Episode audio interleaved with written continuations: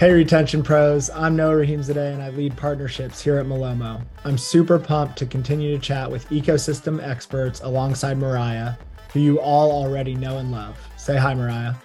Hey everyone, as you probably know, Retention Chronicles likes to bring in some of the best retention focused brands in the Shopify ecosystem. But we don't just feature brands, we also feature some great thought leaders in the Shopify ecosystem that serve brands. And because we always want these conversations to be fun, you'll hear us talk with our guests about what they're excited about and what's helped them get to where they are today. We hope you'll stick around to learn and laugh with us. Retention Chronicles is sponsored by Malomo, a shipment and order tracking platform improving the post purchase experience. Be sure to subscribe and check out all of our episodes at gomalomo.com. All right. Very excited to be recording today. It's actually my birthday. I didn't say that, uh, John and Rose were at the top, but uh, yeah, recording a pod on the birthday. It's a great time, great way to spend it. Um, today we've got John and Rose from a new awesome agency partner of ours, Fat Earth, joining us to talk all things lifecycle marketing and retention. Um, hopefully, we'll get into a little holiday preview as well if we have time. But uh, really appreciate you both giving us uh, an hour here and excited to dive in with you. Maybe we could just do super quick intros. So, uh, name, role, and where you're dialing in from today. Cool.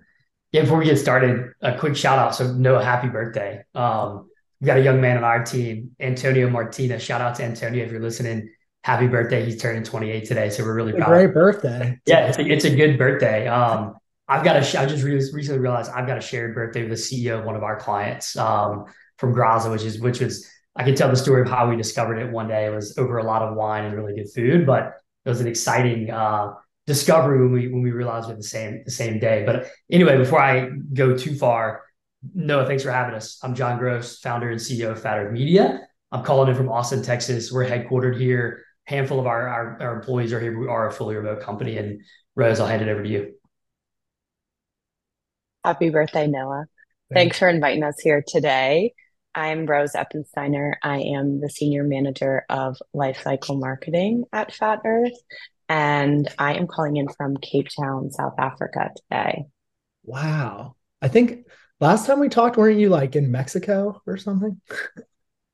yes, I live full time in Mexico. I'm just on an adventure right now. Um, so, here on the other side of the world for a month or so.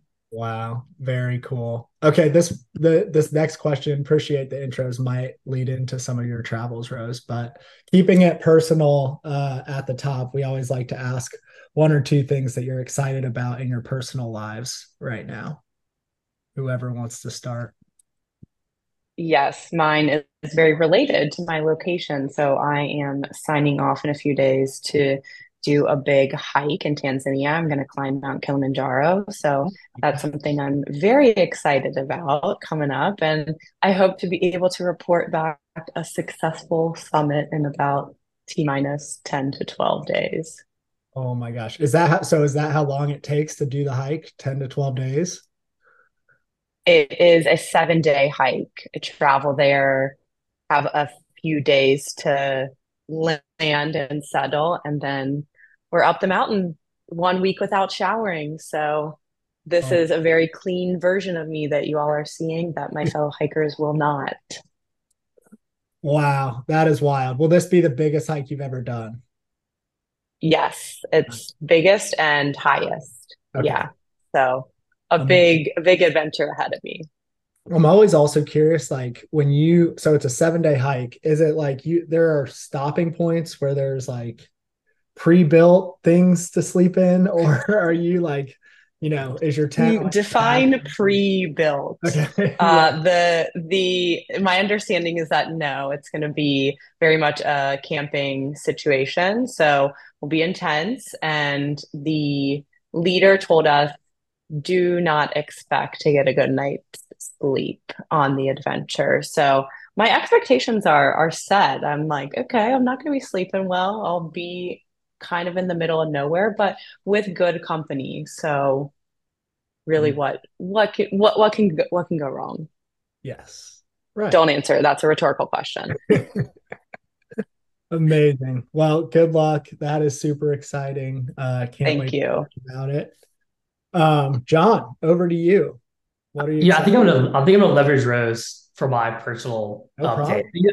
I live first of all living vicariously through her. I, I typically do. We've got a really great remote culture, and we encourage folks to you know take advantage of the way that work is getting done these days. And Rose is a good example of somebody who works really hard, gets a lot of really great work done, runs a very high performing, effective team, but also, you know, knows when to when to let loose and when to have some fun. I think it's really important. And it's a big part of our big part of our culture. So frankly, like getting to see her, getting to see other people on our team take advantage of these types of opportunities in a way that is healthy, in a way that is structured, and in a way that, you know, allows us, I think, to be a more sustainable business, to not have a group of employees who are always on the cusp of burnout. I'm sure, you know, we're, we're not perfect. We, we make mistakes, but we're trying to strive for a setup and a situation that is a little bit better. And I think that's exciting. And so, you know, actually, I'm very proud to, to see Rose going and taking this trip.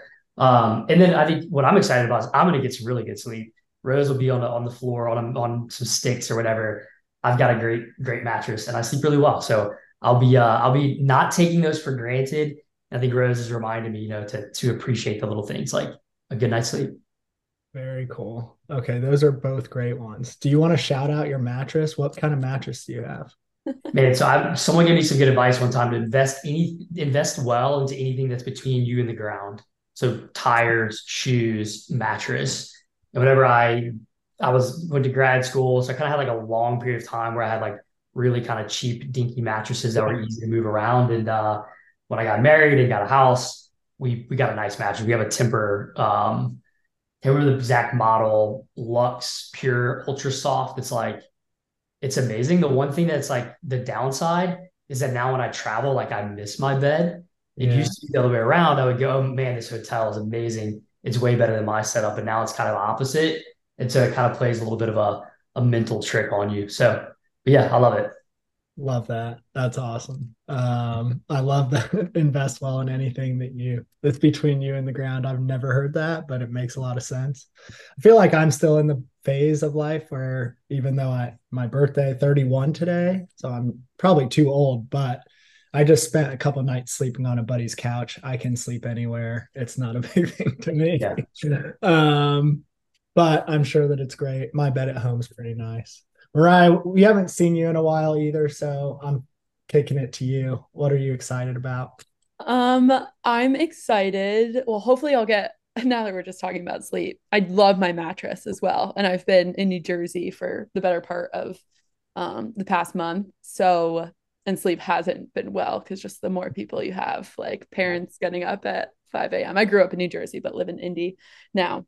So I'm also excited to get better sleep where I'm not um, hearing majority of the household getting up at 5 a.m. Um, but other than that, I have a wedding this weekend that I'm going to nice. um, in Cleveland that I'm very excited about. It's good to be back here. No, I didn't know it was your birthday either. So way to yeah. drop that yeah. podcast, but I'll be sending inter- internal. I'm like not a big birthday guy at all. And we had our team meeting yesterday and um, we always ask like, we always ask the same question. And I said that it was my birthday. And they were like, You're supposed to tell us those things. Like, I prefer not to. Um, cool. So then maybe I won't send it in our, yeah. I'll, I'll, eat those words that I just said. yeah. But excited still. to get you back in Indy uh, next week after the wedding. Yeah. All right, cool. Appreciate the the personal updates, everyone. Um, I'd love to maybe start with John, uh, given you're the founder of Fat Earth, on like your background, what made you start Fat Earth, and um, what the agency uh, initially started to focus on, as well as like where you are today, and yeah. maybe bring us up to to Rose. Yeah, no, I mean, yeah, I can. I'm trying to figure out how long I want to talk here. You know, an interesting background. I think I, you know, I started my career in environmental science. Got out of, I got recruited pretty heavily out of college. I got a master's degree at University of Georgia in environmental science and went to work for this um, big environmental engineering firm based out of Baton Rouge, Houston, and ultimately how I ended up making my way to Austin was through that company. And you know, I, I got really deep into client services, and so we were essentially, if a big oil and gas company wanted to get a permit, for example, they would come to us with this unstructured problem. Hey, we want to accomplish this in this particular area. How do we do that? And it was my job to put the project plan together, put the strategy together, and then make sure that it was all executed very well for the client. And then, of course, letting the client know exactly what's going on every step of the way, making them feel comfortable and, and letting them really understand the bigger picture. Cut to, I, I, got this opportunity. I didn't really love the job in, in some ways. I was really good at kind of like the business development and the marketing side of it, and also the um, the customer service side. And I quickly realized that at our company, I didn't think anyone really understood what the company's limiting factors were. And something you heard me talk about a lot. We'll probably go through that when it, as it relates to, to marketing. And I quickly realized like what we were bad at was marketing and sales and customer service. But all these people who were technical experts, who were crazy, brilliant scientists, but like they didn't have enough work to do. Right. Yeah. So I, I quickly realized that, you know, there's a big gap there, particularly in these types of industries. I ended up getting the opportunity to go travel, which is coincidentally how I met Rose. And I realized at that point, I kind of want to make a, a little bit of a career change. Started looking for jobs I could take on the road with me. I was going to know I was going to be traveling for about a year. I really just want to make ends meet. So I started to see these, you know, rem- jobs for or job openings for remote work that were that were specifically in the marketing industry. I had technically had no marketing experience. I was applying for these very junior, very entry level jobs. And in 2017, 2016, 2017, remote work wasn't as widely available as it is now. It's totally different. It wasn't that long ago, but it's way different. And so I couldn't get any callbacks. I couldn't figure out how why can I not get a uh, you know I had a master's degree. I consider myself a hard worker, relatively intelligent, uh, but I couldn't get my foot in the door. So I just decided like screw this. I'm going to teach myself how to do it. And so I started taking classes on Google Ads. I started just absorbing everything I could. I actually convinced that previous company to, to send me to some marketing training.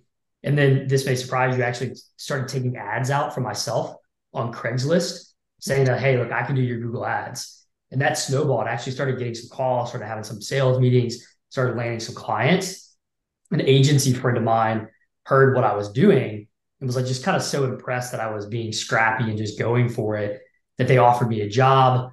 I came in, I ended up being one of the more productive, you know, account managers, really just threw myself into all things marketing and again, really realized at that agency, the gap was in strategy, customer service, hospitality. It wasn't that there weren't people on the team that didn't know Google Ads. It was kind of this bigger picture thinking that more sophisticated brands really need, right? You have to have great execution, but it's kind of this bigger picture thing that I think is generally missing in the market. And so I ended up working with that agency for a while, went out on my own, was just kind of consulting by myself and just kind of being a freelance consultant and then I decided one day I really wanted to make a real go of it. Ended up reaching out to, to Rose and a couple of other people, got them on part time. We were just kind of operating this book of business. And then we got really serious. We formalized the company and really, you know, started building process, started building procedure. And, uh, you know, honestly, the rest is kind of history. Had a couple of really good uh, experiences. Got introduced to Magic Spoon pretty early. We were their their primary media buying team for their first, you know, I think 24 months yeah, Outer Aisle, Our Place Cookware. And so we had a few um, companies early on that really skyrocketed our growth. And so, you know, formally early on, we were really just focused on media buying. That was my expertise at the time. I'd come up through Facebook and Google.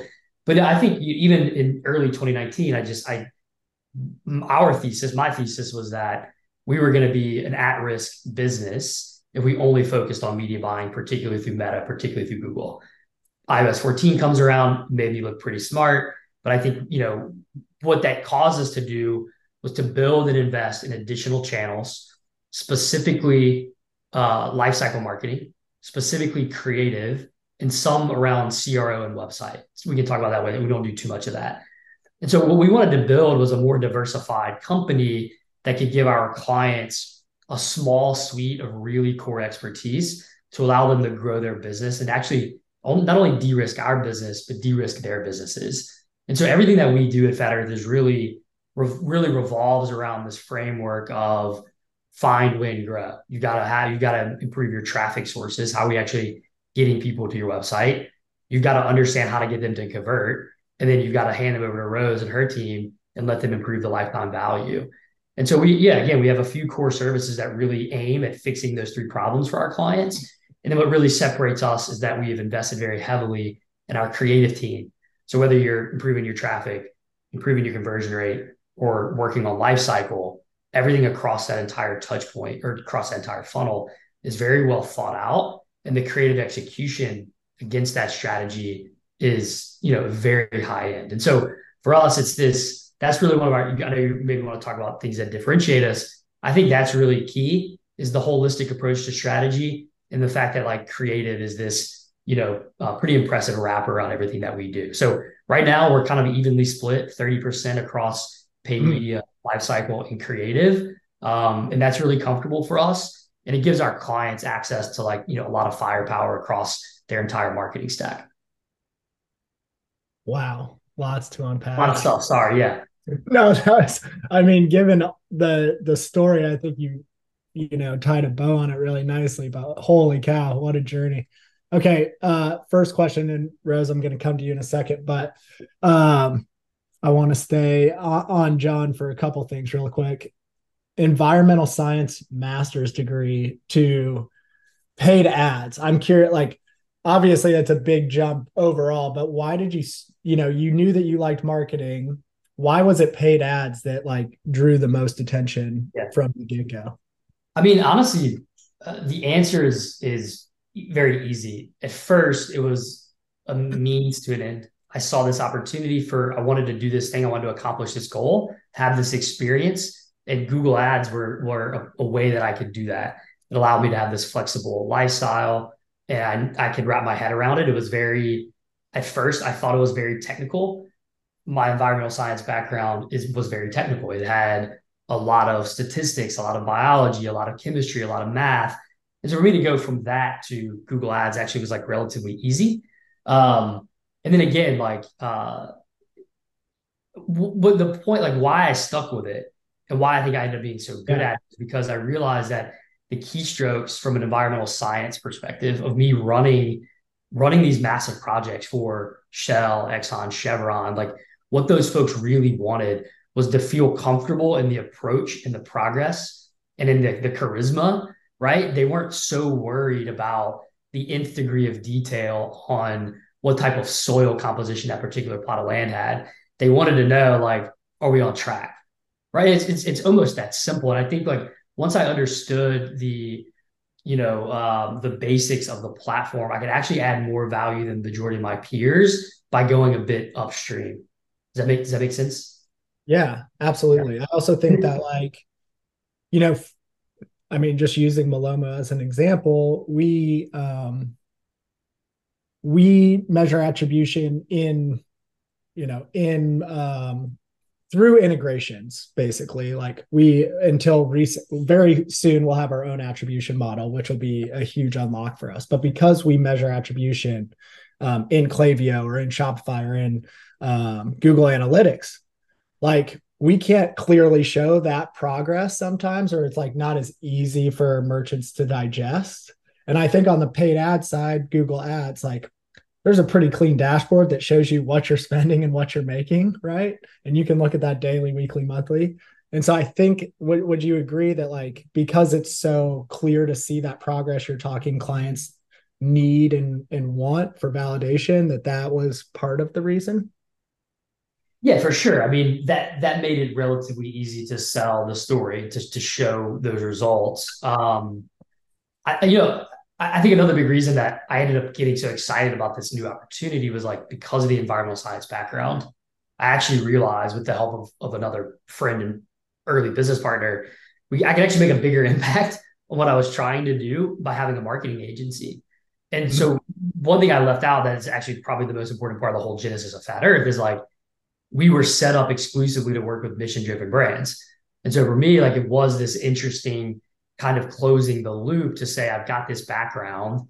I won't, you know, I was actually kind of unhappy with the work I was doing because at the end of the day, my job was actually just to keep Shell and Exxon from getting in trouble. I mm-hmm. wasn't actually making a positive impact. And I realized that there was all these brands, particularly in early 2016, 2017, that were starting to really adopt these um, uh, mission-driven, for-purpose approaches. Right, B Corp was becoming important, one percent for the planet, those types of things, and very early, we quickly aligned with a very great and core set of customers who that was their entire reason for existing, whether it, whether it was environmental science, whether it was you know educating kids in historically uh, undervalued areas or historically underinvested areas. You know, and so we worked with all manner of brands that were set out originally to do some good. And oh, by the way, how we're going to do that good is through world class digital marketing. And that's always been a hypothesis is like, if you come to Fat Earth and you have a mission, then we're actually not only going to help your bottom line, we're going to, we, this is what we say internally, we're going to elevate the, the baseline of consumer behavior because we think that if we put our time and attention behind product A instead of behind product B, we're going to give product A a better chance to win. And if that product is doing things in a better way, well, then we're actually we're doing some good, right? If a consumer decides to purchase your product because we've you know um, properly articulated the value of the reusable packaging or the lack of plastic or the fact that you're donating back to, to school systems, then we've made a real impact. And what we've seen is that over the course of, I'm not saying we've done this, but over the course of us paying attention to it, we've seen uh, better supply chains, right? People focusing on things that are taken care of. You know, uh, I'm just going to use a specific example, like the women that work at one of the clothing shops in Guatemala, one of our clients, like they're well taken care of. That only works if that particular client is selling enough product. We're also seeing that venture capital firms are taking that really seriously.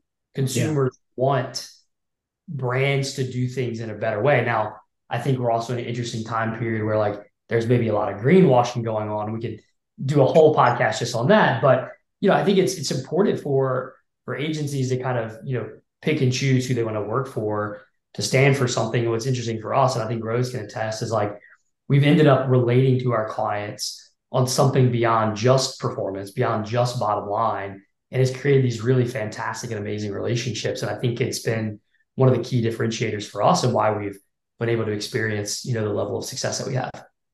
Awesome. Awesome. Love that. We actually we just had EcoCart on our on the Oh cool. Yeah, yeah.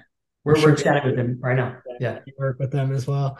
Okay. Last question for you, uh, John, and then I, I want to go over to Rose. So you started, you started with the Craigslist ad thing for paid media, which is hilarious to me. Um, and you got some clients. I imagine that they weren't the magic spoons of the world. Maybe I'm wrong, but like, how did you end up in the Shopify ecosystem um, after starting with just these like ad hoc projects on? Yeah. So I mean, first of all, like go back to the Craigslist thing, like it, that's become like a almost like a mini legend in a way within our team. Is particularly when it comes to hiring. If someone's out there listening that ever wants a job at Fat Earth, this is going to be a huge hint. We really, really index on people that just figure shit out, right? Like another thing that I say all the time: the half life of a media buyer is like six months, and mm-hmm. so like that Craigslist strategy would not work today. Yeah. It, would, it wouldn't make any sense. It would get us in front of the wrong group of people. I don't even know. How, I've never, I haven't used Craigslist probably since. But the point is like, because of the nature of the work that we do, regardless of whether you're in creative, life cycle, paid media, you need to be the type of person who is willing to always be at the front line of what's working and be the type of person who's to, when you hit a roadblock, you're to go, well, I'm to go find this answer. I'm to figure out a way to get through that. And I think like that little story just kind of sums up what makes a good agency good and a bad agency bad. If you're doing the things that are able to be explained, then you're six months behind. Like the majority of the work that we do that is really good is in front of the the Twitter gurus or in front of what's happening on LinkedIn because once it's there, it's kind of like old hat. I don't know. So anyway, that's not really what you asked me.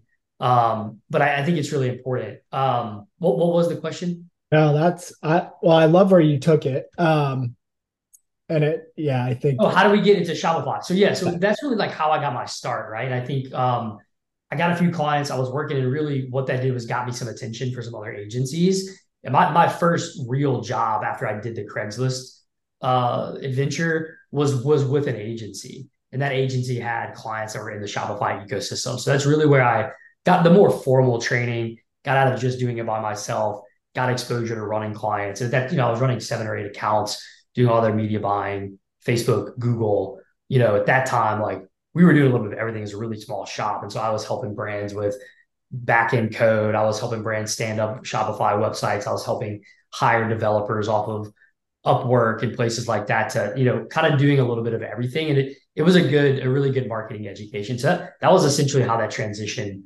um, was facilitated. Got it. Okay.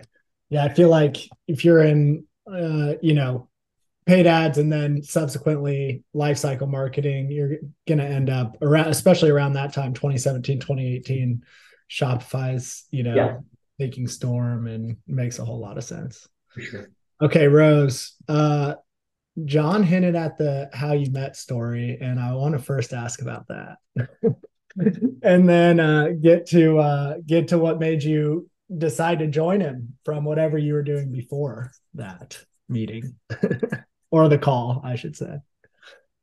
We have a pretty epic origin story, I would say that that rivals the beginning of many people's friendships. I'll let you all decide that, but the way that we met is through travel, as he alluded to. I worked for a company called Remote Year, which put together work and travel programs for folks who had remote jobs. John went on a remote year program with his now wife, and I interviewed them to determine if they were qualified to come on the program. So I won't tell you what those qualification metrics were, but after about, let's say, 45 seconds in the conversation, I was like, these folks are epic. They can come on this trip. They can come on this program. So, yeah, you could tell it was a really very rigorous process. Um, as John went through that that process that he described of like, how am I going to, you know, find a, a remote role to to ensure that I can do this program? Um, while he was doing that, I was traveling the world with this company. Eventually, him and his wife made it work. And we met for the first time. Did we meet at the beginning of your program, John, in Croatia? Yeah, was it? Croatia. Yeah. Yeah. Yeah. So a virtual friendship turned into real life friendship starting in Croatia. And actually, as I said, I'm in Cape Town now. We also were in Cape Town together.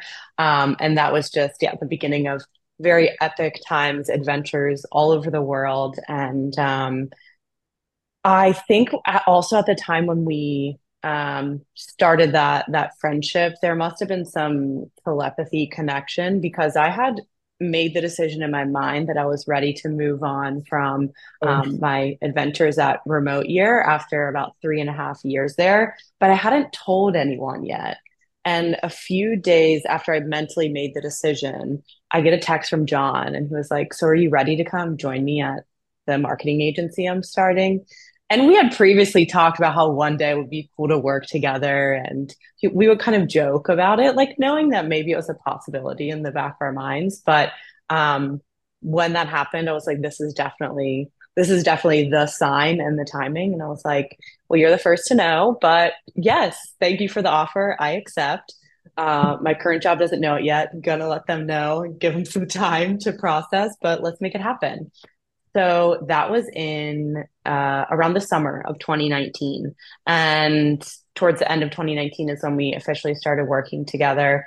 Fun fact I had never heard of Klaviyo, but John trusted me and I trusted him. And honestly, that is, I think, the most important beginning to have that, that strong foundation, right? Um, and I tell people that all the time when they kind of ask about my work history and how I've evolved from getting my uh, degree in journalism, then becoming a high school teacher, then working for a travel company, and now uh, running the life cycle part of a of an agency.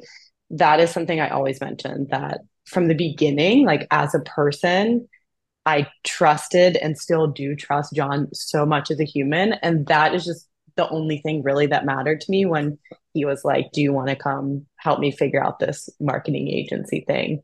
I was like, Yeah, I trust you and you trust me because you asked me, so let's do it. Yeah. And yeah, I mean, I can't believe it's it's been this long that we've been doing it together, but um as you can see, it's been an adventure from the beginning, literally. literally an adventure. Thank God yeah. Jack blow that interview. Uh, yeah. right? Could have been disastrous. That's if, if we had.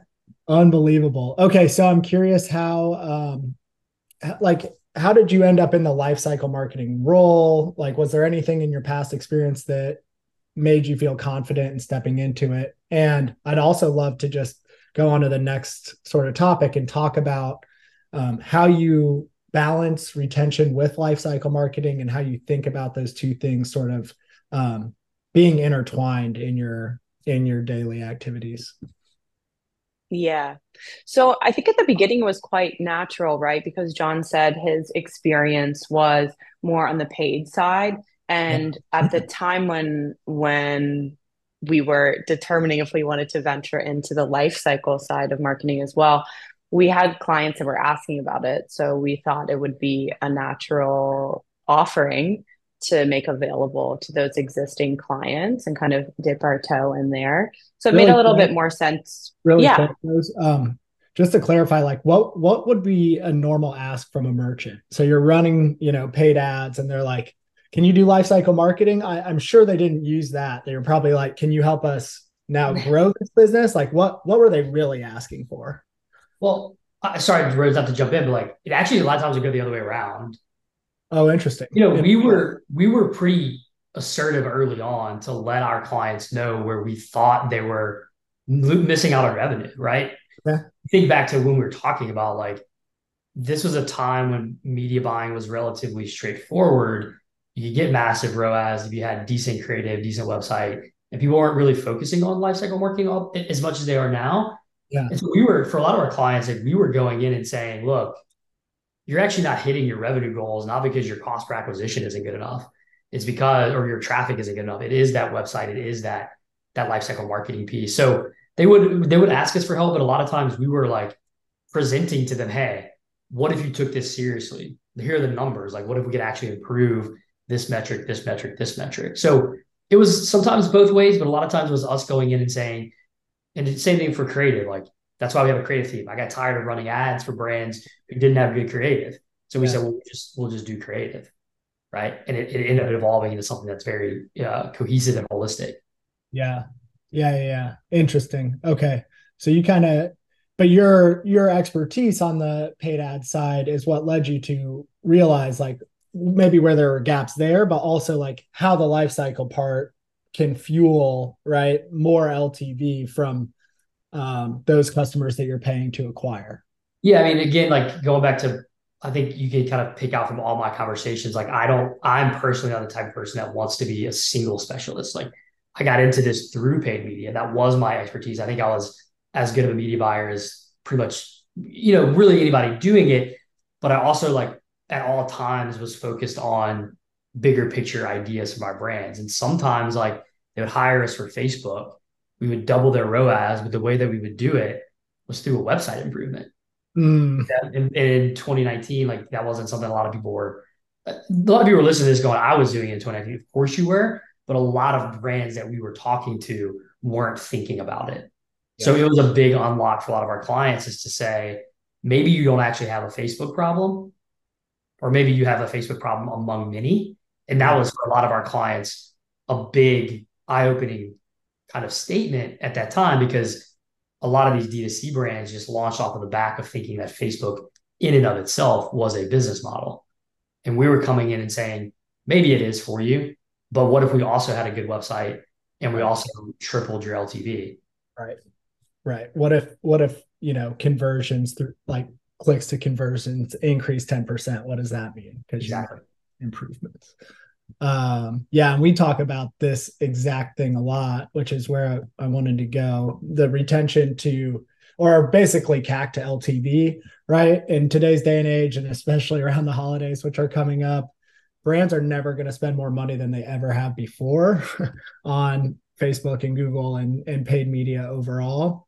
Um but I think that a lot of times brands make the mistake, and this is sort of alluding to what John just talked about, of spending so much time on the acquisition side that retention tactics go by the wayside. And now you've spent, it doesn't matter, just picking a number, you spent $100 to acquire a customer, and on their first purchase, they only returned 50, right? Because that's your AOV. Now you have to get them back for a second purchase. And if you have dropped the ball on your retention marketing tactics and you never get them back, you're just 50% CAC to LTV. Like it's a horrible, horrible ratio with media buying costs going so, so high up now. Um, keywords being impossible. Like it's app it's literally mission critical like it's an ex- existential crisis if brands can't um, convert customers back to buy again because most brands today aren't first purchase profitable anymore. So rose from your perspective is that something you take into consideration and sort of how do you how do you think about that? Yeah it's, it's something that we talk about with all of our clients and what we think is so crucial and so important is something that you know John was alluding to before is we're not thinking about these touch points as kind of singular one-off campaigns that we're sending out. We want to be able to tell a story. We really want to be able to show value. And the way that we're going to be able to do that is is if we have that clear story from our clients right? And if we all have uh, that that kind of streamlined connection right between what is the story that we're telling in facebook instagram tiktok ads? How are you relaying that via email and text message campaigns? Is that connected to what's going on in the website? Any pr pieces that are being sent out by the client? And having having that cohesion there is is critical for us. And this question of like first time purchase to second time purchase to third time purchase and what kind of that you know that whole customer journey looks like i mean that's like what the core of life cycle marketing is right? Which is why we talk about life cycle marketing and really say you know that's the service that that we're providing to our customers. Like how are we making a positive impact on the site visitors customers subscribers to influence their behavior as they move through all of those touch points. We're not just thinking of a singular one, we're thinking of it as kind of this whole ecosystem, uh, which is, you know, I think why it, it obviously connects to this concept of the life cycle of the customer, of the subscriber, of, of the site visitor. So we want to make sure that we're providing, like I said, that, that positive influence to move them through the journey and that it's not just siloed into these single touch points that we're able to zoom out and see how all of that is working together on all the different channels that our that our clients are using. Yeah makes total sense. I think that goes back to what john was talking about like the ethos of find win grow. Um, and mm-hmm. it sounds to me like you know telling a, a, unique advantage or sort of what sets Fat Earth apart in your thinking is like thinking about that as a cohesive experience and not just we're just focusing on bringing these customers into the top of funnel. You're actually thinking about like top of funnel to subscription sign up and beyond, for example, or mm-hmm. whatever that brand's main lever is for for um, growing LTV over time. If you if you and feel free either of you to jump in, but on the grow side, that's kind of where Malomo comes in. So yeah. Uh, you know, I would say that the equivalent to that is sort of retention marketing. Um, what are the two or three levers that you suggest um, all of your customers or most of your customers, depending on their different um, sort of core businesses, implement to facilitate that growth um, of their existing customer base. Rose, I can jump in. Yeah, I can jump in here. One of the things that we talk about a lot with our clients is the importance of strategic content planning.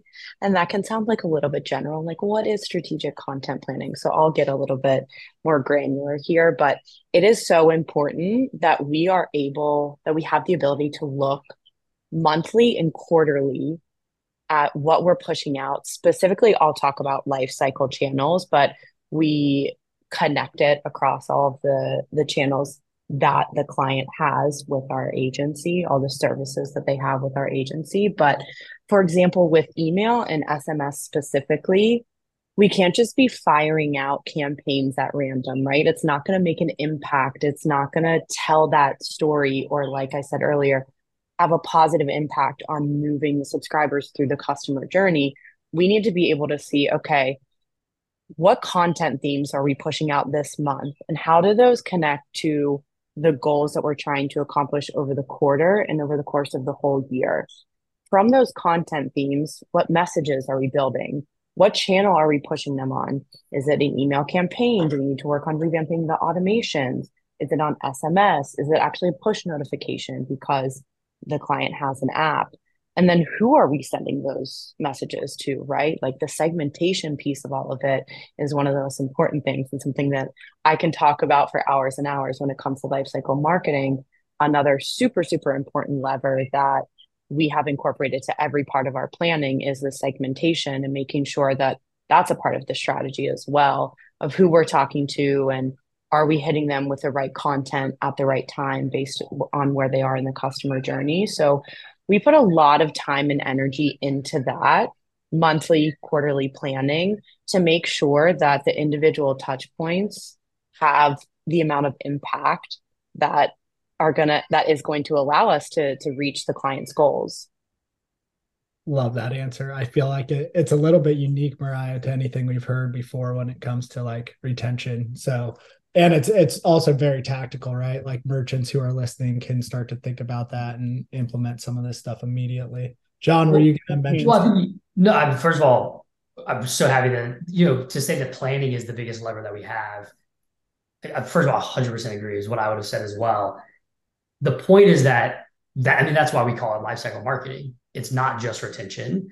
And we have all of these individual levers that fall under that what we see when we go audit behind other agencies or just brands running themselves, they they tend to have relatively high levels of execution in a silo.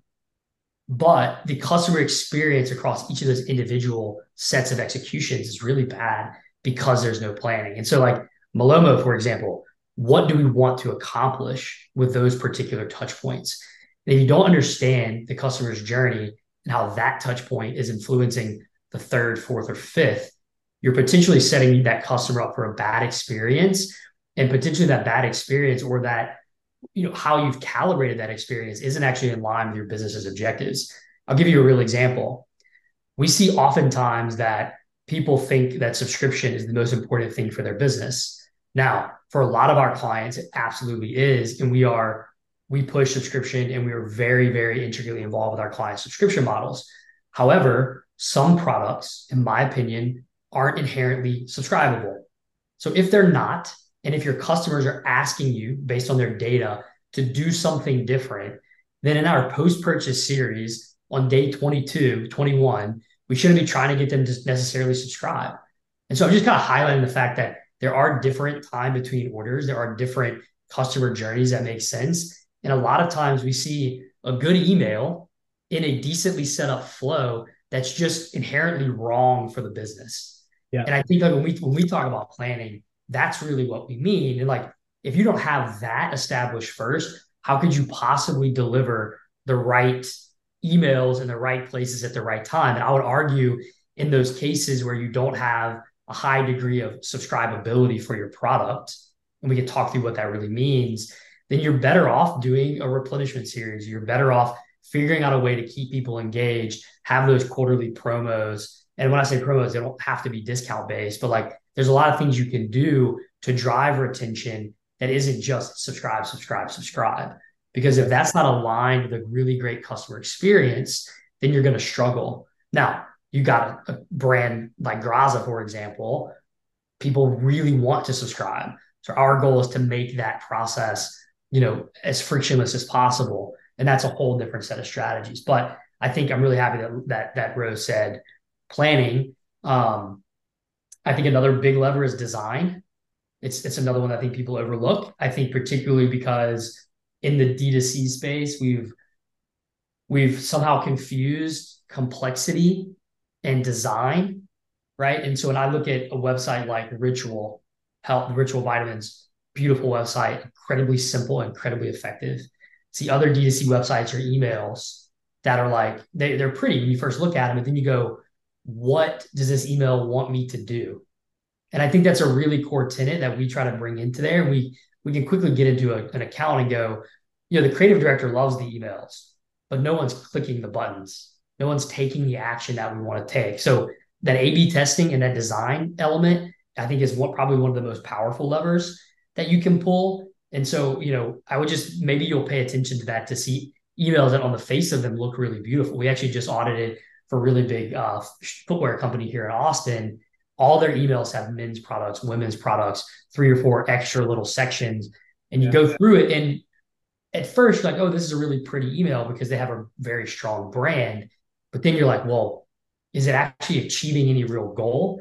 And so I think just like with performance marketing, just like with paid media, that balance of brand and creative functionality is incredibly important. And it's something we see that's often overlooked in, in retention programs and lifecycle mar- marketing programs. Awesome. A lot to unpack there. Um, and we have a couple minutes. I want to get to the holiday preview if we can, but I do want to sort of go back, John. I think what you mentioned about like the the subscribable brands or products, I should say, um, is really interesting. Like it made me think um, of a play like that merchants could possibly run if they're not sure, you know, how um, valuable a subscription program would be to their merchants is like you can always test that out by running replenishment campaigns, right? And seeing what the demand for um, subscription looks like. Like if nobody's buying in your replenishment flows, because then your then your time frame is probably too far off, and yeah. your um, subscription program based on that time that timeline that you've rolled out for a replenishment program isn't going to work either right? Like you're pretty pretty confident that's the case. So you can tweak that replenishment flow based on customer cohorts if you want get even more granular um, and figure out like how, how valuable not only how valuable a subscription program would be and how much in demand it is but also like a whole bunch of um, campaign tweaks that that you kind of identify up front before you go invest a time a bunch of time and energy into it. Would you totally agree? No, I totally agree. I think that's a really good point. We also have like a little checklist internally that helps our clients. I mean, you can, you can get to a lot of these answers um, with a little bit of common sense, right? And we could break down the different type of product categories. I'll use one example. If you're a protein bar company and you have a package that's 31 protein bars, is my subscribability or is my time between order one month? It, it, seemingly could be, but how many assumptions do we have to make to get there?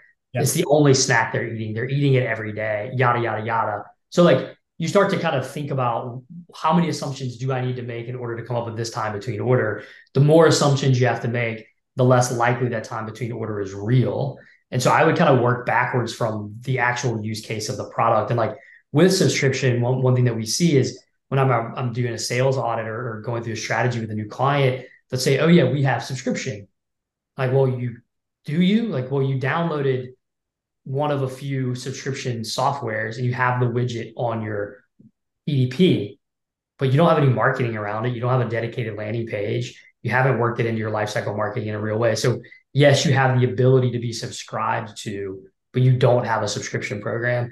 And for us, we actually see that as a massive opportunity because if you can get that subscription program like from a high level aligned with how customers are actually using your product, then to facilitate that with all of the tools, Malomo, Klaviyo, SMS, loyalty is one we haven't talked about, then you can really move the needle because you understand how people are using your product.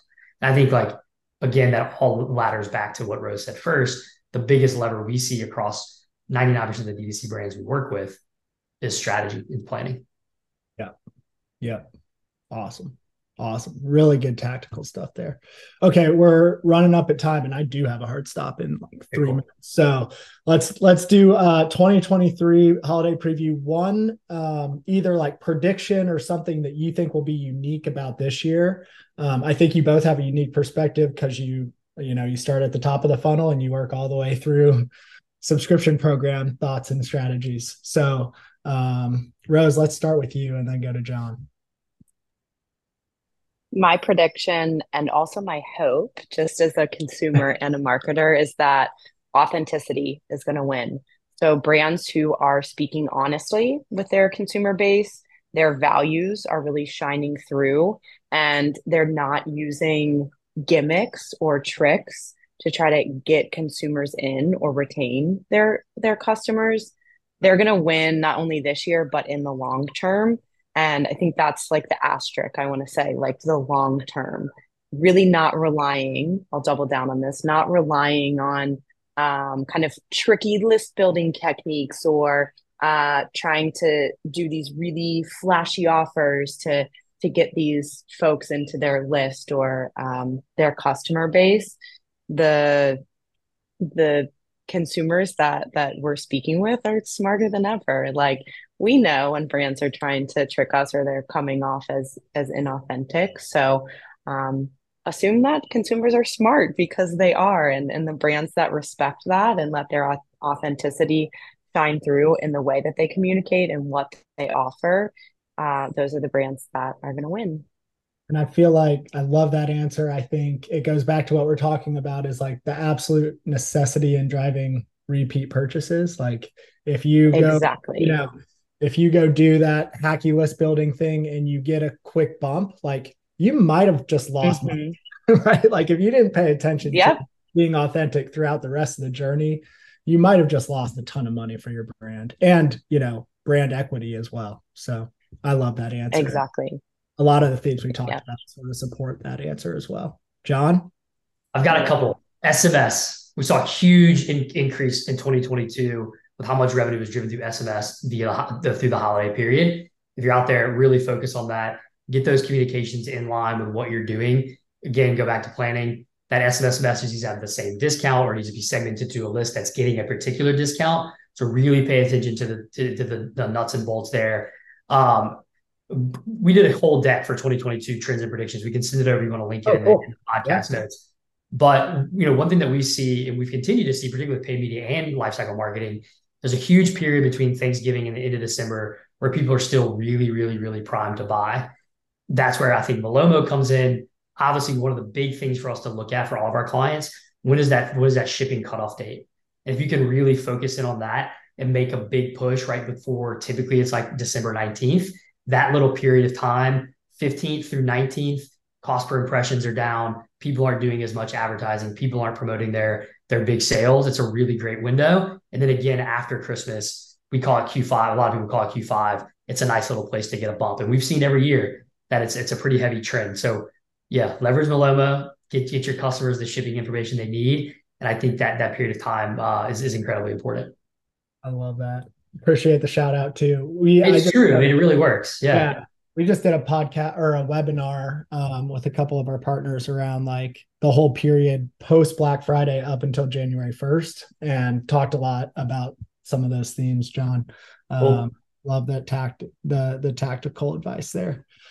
Okay, uh, we we did it. We went right up to the hour. This was fantastic, Rose. Awesome of you to join us from South Africa. And John, great to finally meet you. Um, you know, live in the on the pod. Um, yeah, you as well. Always appreciate the time and excited to get this one out to the listeners. We appreciate it. I'll send this deck over if you want to include it so your re- listeners can see it. Uh, Mariah, great to meet you. Noah, thanks for having us. We appreciate the hospitality. Awesome. Thanks, everyone. Talk. Thanks, everyone. Thank you. Thank you Bye. Bye.